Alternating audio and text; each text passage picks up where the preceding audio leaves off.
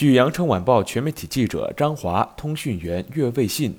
十二月三十号零到二十四点，广东全省新增境外输入确诊病例三例，其中一例为无症状感染者转确诊，深圳报告一例来自美国，佛山报告一例来自美国，清远报告一例来自加拿大。新增境外输入无症状感染者八例，广州报告三例，分别来自蒙古、苏丹和加纳。